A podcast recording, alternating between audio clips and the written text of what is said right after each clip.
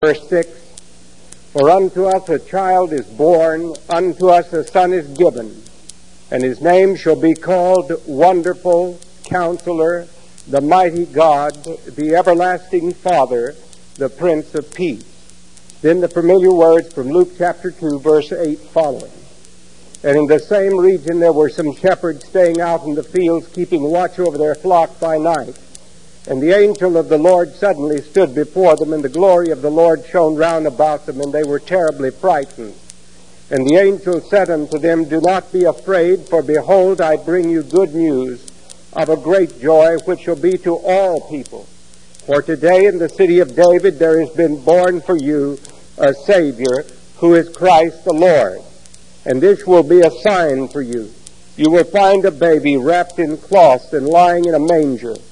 And suddenly there appeared with the angel a multitude of the heavenly host, praising God and saying, Glory to God in the highest, and on earth peace among men with whom he is pleased.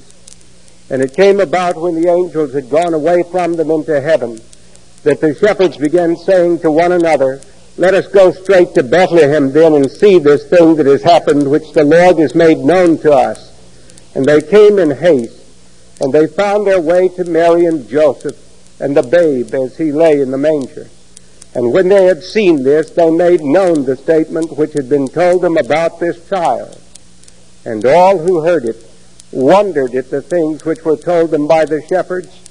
But Mary treasured up all these things, pondering them in her heart. And the shepherds went back, glorifying and praising God for all they had heard and seen just as it had been told them. Amen. May God bless to our understanding this reading from His Word. Now let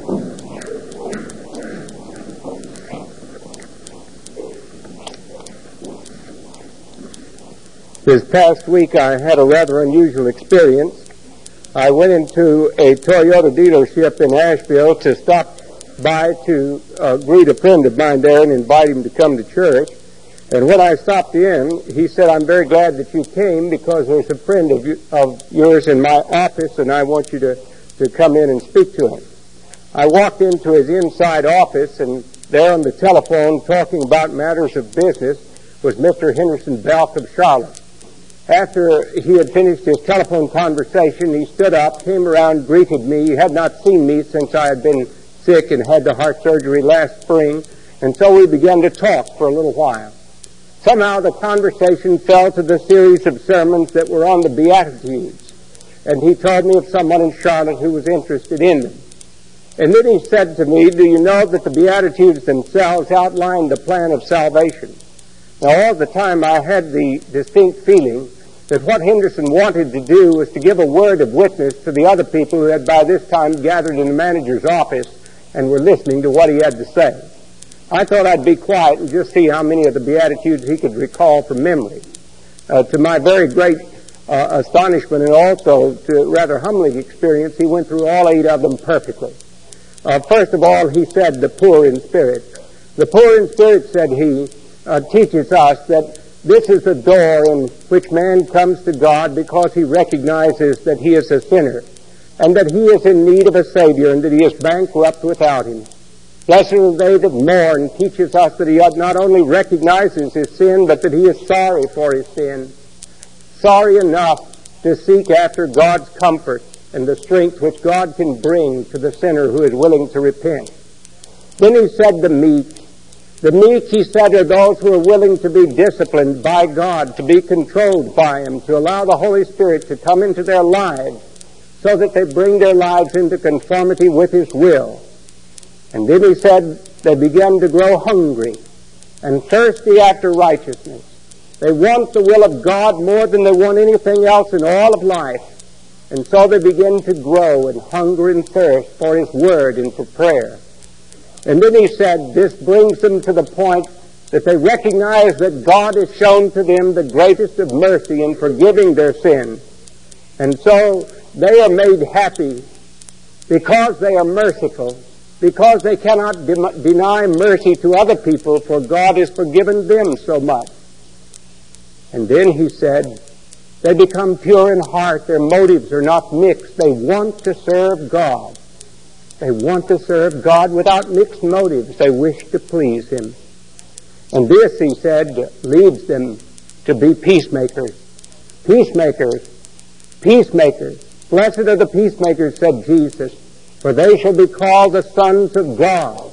This comes back circle to the very beginning again to the poor in spirit, uh, for they uh, uh, shall inherit the kingdom of heaven. You see, a peacemaker, said Paul, he said, uh, God was in Christ reconciling the world unto himself and hath committed unto us the ministry of reconciliation. And so said my friend, the businessman, it's our business to be witnessing for Christ. It's our business to be bearing a testimony for Him so that other people might know peace with God.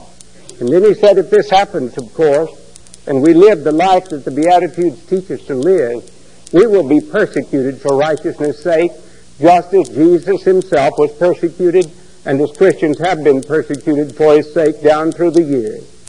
Well, let's go back and review just a moment and then think about Christmas and how it applies to our service today. Last week we said that the pure in heart are those who see God. That sometimes we cannot see because our motives are dirty. We want to serve self and therefore we don't see God. So we need to be cleansed so that we see Him. Without mixed motives, we want to serve Him and we want to serve Him faithfully and purely. I couldn't help but think about old Samuel Rutherford, the great Scottish saint who imprisoned in the cold Aberdeen prison. I had a letter last week from someone in Aberdeen who attends our church, and he sent me a, a tape from the service there, and I remember once preaching in Aberdeen, and oh, it was cold there on the brink of the North Sea. And I thought about Samuel Rutherford, the knight of Christ's covenant who was placed in a dungeon in Aberdeen, and how in the shivering cold he had visions of Jesus coming to visit him, and how in the letters that he wrote to Anwoth, his little church by the Solway tide, he wrote to Anwoth and said, Christ came into my cell last night and all the stones glowed red like rubies. You see, he sought to see God. And Samuel Rutherford, in speaking of his experience with seeing God because of his faithfulness with God, reminds me how many times I've seen in the 17 years I've been here young women march down this aisle up toward the front of the church, dressed in all of the most beautiful uh, array that they can. Because it's the day of their wedding, they're about to be married, they've practiced it the night before. And the organist is playing, and the candlelights are here, and the flowers are all presents, and the bridesmaids have come forward, and those who threw the, the little rose petals or flowers have come. And then comes the bride uh, down the aisle. But do you know the bridegroom who stands here is never looking at all of the beautiful white garment that she is wearing? He is not thinking about that, but his eyes are fixed on the eyes of his beloved. And he is looking into her face. And he won't take his eyes off her face as she comes down the aisle. And when she comes here and they are joined together, her eyes meet his eyes. And they look at each other. And this is the way it is with the pure in heart. They shall see God. They shall love Him so much that they're oblivious to the trash of the world.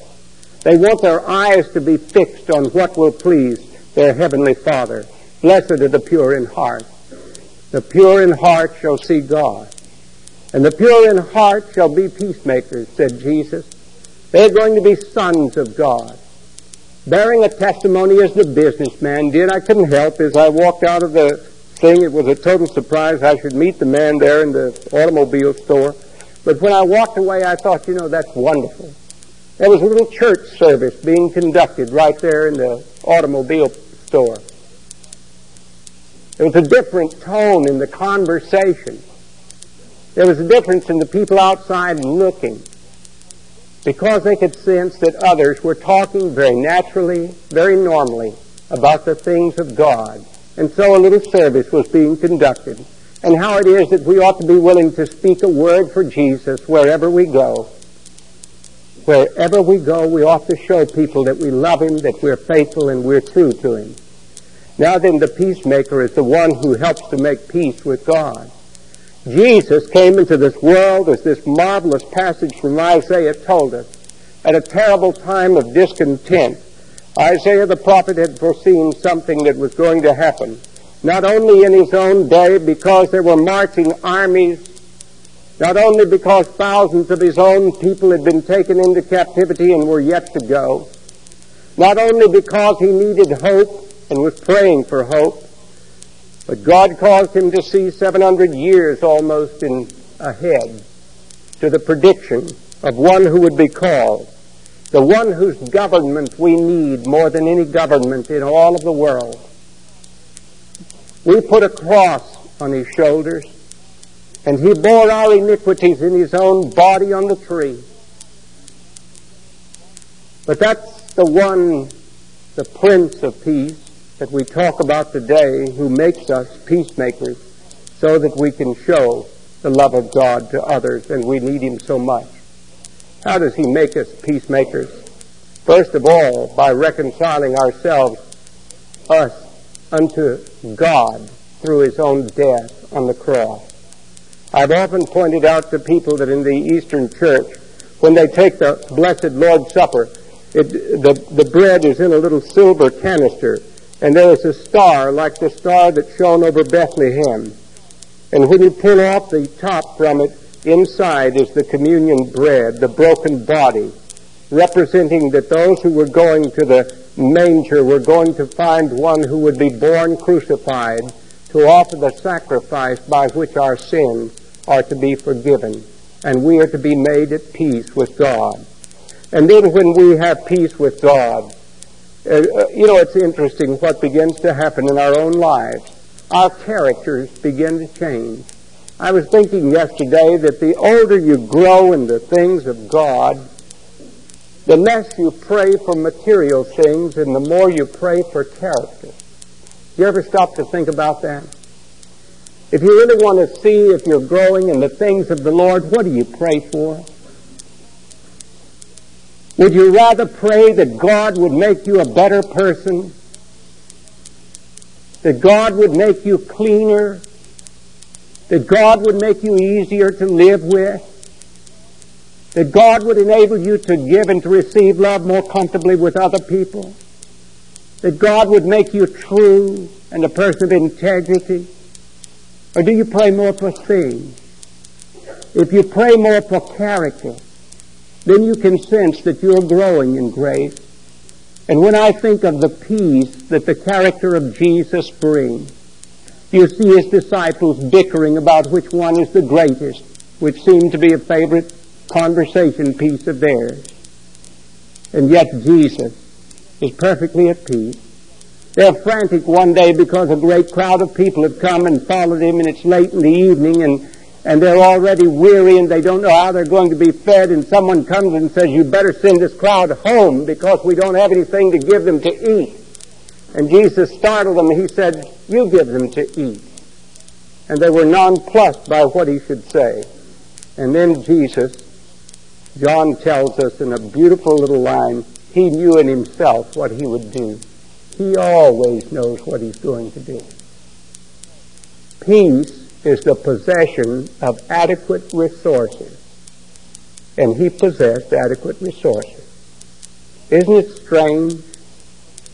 Strange that this little baby who would be born in a feeding trough of animals, some old stone thing in a grotto or a cave, where they would put in fodder or straw for ox to eat, and if you stop and think about the stark humility of it all, if the inn was full of people, you can be dead certain that the stable was full of horses or donkeys or oxen or however they came there. It wasn't a very beautiful sight. And yet here the Son of God is to be born. The little woman, Mary, perhaps 15 years of age, having ridden on a donkey in this advanced time of her pregnancy, for almost five days and nights. What a pitiful thing. How touching. And this is the Son of God himself. He himself will not turn a stone into bread to feed himself, but he'll feed a hungry multitude. That day he knew what he would do, said John. And he gave them to eat. And then he said, I'm going to give my body as food to be eaten. And this, he said, is more important than the food of the world because your, your outward man will perish. But I will give you the food, the bread of life, which you need more than you need any earthly food. This is our blessed Lord Jesus. How he tried to quiet them when they were fussing. Now think about his peacemaking. When we come into the room, does our presence mean that it's going to be peace or does it mean it's going to be trouble? There's some people, when they walk in, it's almost like someone throwing a hand grenade in the room. It, you know that uh, it's going to be a battle. There are others who can come into the room and you, you just feel better when they walk in the room. Dr. Nelson Bell was one of those people. I used to just feel better when he walked in the room. You knew that somehow things were going to be okay, that he could think through it, or that he'd figure some way to get it done, that he would uh, help people not to feel hard toward one another. He would be a real peacemaker in the best sense of the word. He would be bringing out the best in each other. To have peace takes more than a contempt for extremes and a desire for peace. You've got to be able to see what's best on both sides and to pull that out uh, to a meeting point so that it can get together. And this is what these gifted people who walk close to the Lord can do. We've said in our scripture his name is to be called Jesus because he saves us from our sins so that we can see God more clearly and serve him more closely. Call his name Emmanuel. God with us is what the angel said. God with us. That he promised to be with us. That's a tremendous expression. In the very beginning of his birth, we are told, Thou shalt call his name Emmanuel, God with us. And when he was received up by the clouds into heaven, he said, Lo, I am with you always, even unto the end of the world. He promised to be with us right here in Montreat, in Gaither Chapel, or wherever this radio broadcast is going, and whatever the trouble might be where you are this day. How does he bring peace to people who are different? Well, by that character which he teaches us through these Beatitudes which we have read last week when I was talking about Simeon, and this morning when I was back here getting blessed, watching Dr. Ed Curry pray and listening to him pray. I couldn't help but think about that old man Simeon. 80 years, no tomorrow in the temple, looking down on that little baby, which was the Son of God, and thinking about that baby, knowing that he would bring peace to many, but also judgment to others. And how God blessed Simeon with this marvelous ability to see and then to make the prediction that he did. The pure in heart, and he sees God. And this is a great thing. Now I remember seeing another, very much like Simeon, over at the Ben Lippen Conference Center, old Vance Havner. I love to hear him preach. A gaunt, skinny old man with a creaky country voice and a little thin wisp of gray hair and blue eyes. But when he preaches, you know that he has walked a long time with Jesus, and as the Scots say, he has far been. And when he talks about Jesus, you can sense his presence. And I remember him telling a story of how one day over at the Ben Lippen Conference Center, the night before, some people had got into a big theological argument about the second coming of Christ and whether or not the church would go through the tribulation or whether uh, the people would be taken up. And this had gotten uh, people all out of sorts with one another, and it continued over the next morning at the breakfast table. Now, there were people from all denominations there because it's an interdenominational conference center. And so he said that it was at the breakfast table of the last morning they were arguing about the tribulation. And then uh, it came time for devotions and they called for Lena, the Negro cook, the old black lady with the white hair to come out of the kitchen and to sing for them. She came outside and her face just radiated the goodness and the love of the Lord. And then she began to sing without accompaniment the words, I am weak, but thou art strong. Jesus, keep me from all wrong. I'll be satisfied as long as I walk, dear Lord, close to thee. Just a closer walk with thee. Grant it, Jesus, if you please. Daily walking close to thee. Let it be, dear Lord, let it be.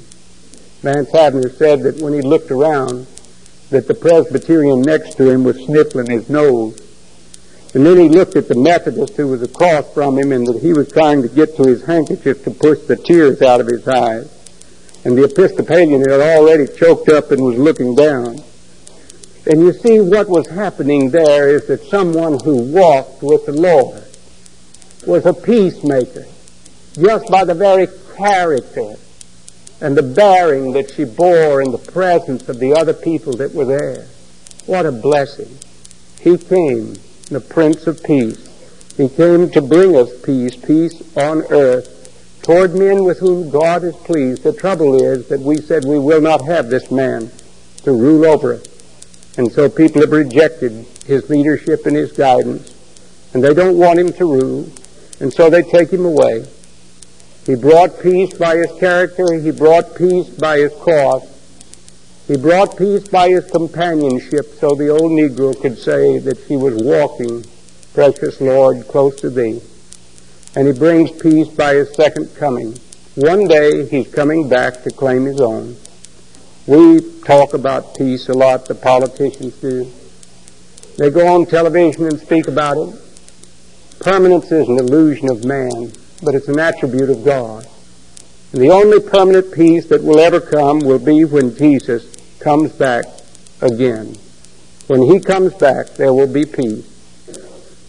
He will, he will bring us peace at that time, the peace of his reign. But until he comes, we can be faithful and know his companionship. Remember reading the other day about a little girl, 13, with cancer her pastor had gone to see her, and her mother and dad had had to step outside to get something to eat. And when they had stepped outside, she said to her pastor that she was a little afraid. She was afraid because the doctors had already told her that they had done everything that they could do. And so he said to her, honey, do you know Isaiah 41:10? And she said, No. And he read it. Do not fear, for I am with you. Do not anxiously look about you, for I am your God. I will strengthen you. Surely I will help you. And surely I will uphold you with my right hand of righteousness. And she memorized those words. And they brought peace to her soul in the extremest moment of her life.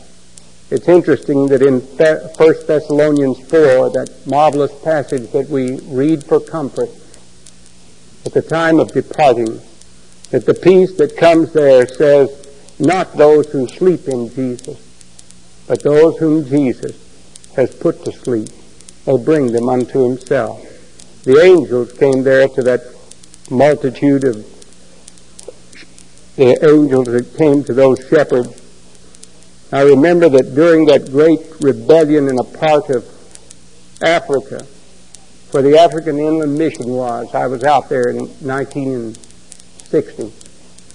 They used to tell a story about how when the Mau Mau, the dreaded terrorists, were slaughtering people every place, and the most wretched atrocities were being committed, that there was some sweet, dear old missionary who had to go through some dangerous place, and uh, it had to be at night. And there were a group of terrorists who had decided that they would follow and put him to death and kill him. And then they came back and told some of their friends whom they had told that they were going to kill him, they said, we couldn't, we couldn't kill him. And they said, why? And he said, well, there were all these, all these men walking with him. They told the missionary, and he said, why, there was no one walking with me. He said, I was alone. I was walking by myself. Well, God had his own soldiers walking with him.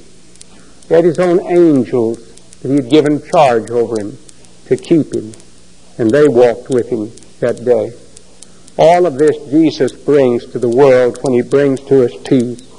He brings to us a supernatural peace, a peace that the world can't give and a peace that the world can't take away. This is the greatest gift that any of us can have from Christmas, is a deeper awareness of the fact that God was in Christ reconciling the world unto himself and committing unto us the ministry of reconciliation so that we might show his love to others. That night when in the Judean sky the mystic star dispensed its light, a blind man moved in his sleep and dreamed that he had sight. That night when in the cattle stalls slept child and mother cheek by jowl, a cripple moved his twisted limbs and dreamed that he was whole. That night when o'er the newborn babe the tender Mary rose to lean, a loathsome leper smiled in sleep and dreamed that he was clean. That night when to the mother's breast the little king was pressed secure, a harlot slept a happy sleep and dreamed that she was pure. That night when in the manger laid the sanctified who came to save, a man moved in the sleep of death and dreamed there was no grave. Let us stand and pray.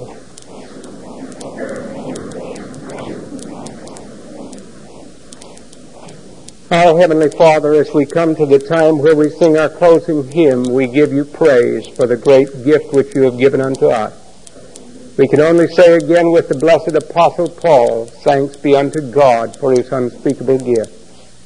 We could not speak about it enough with Handel's oratorio or Bach's great ability or Raphael's painting or any other poet or artist or musician. But we can give you the love of our own hearts and pray that at this Christmas time you will cause us to live lives that are dedicated and yielded to Thee. Help us to be peacemakers agents of your peace in the world around us because of the peace which has been purchased for us in the cross. If any person here has never accepted Jesus as his Savior, help that one to know that the greatest gift he could give to his Lord would be the gift of his heart right now. In Jesus' name, amen. We will sing.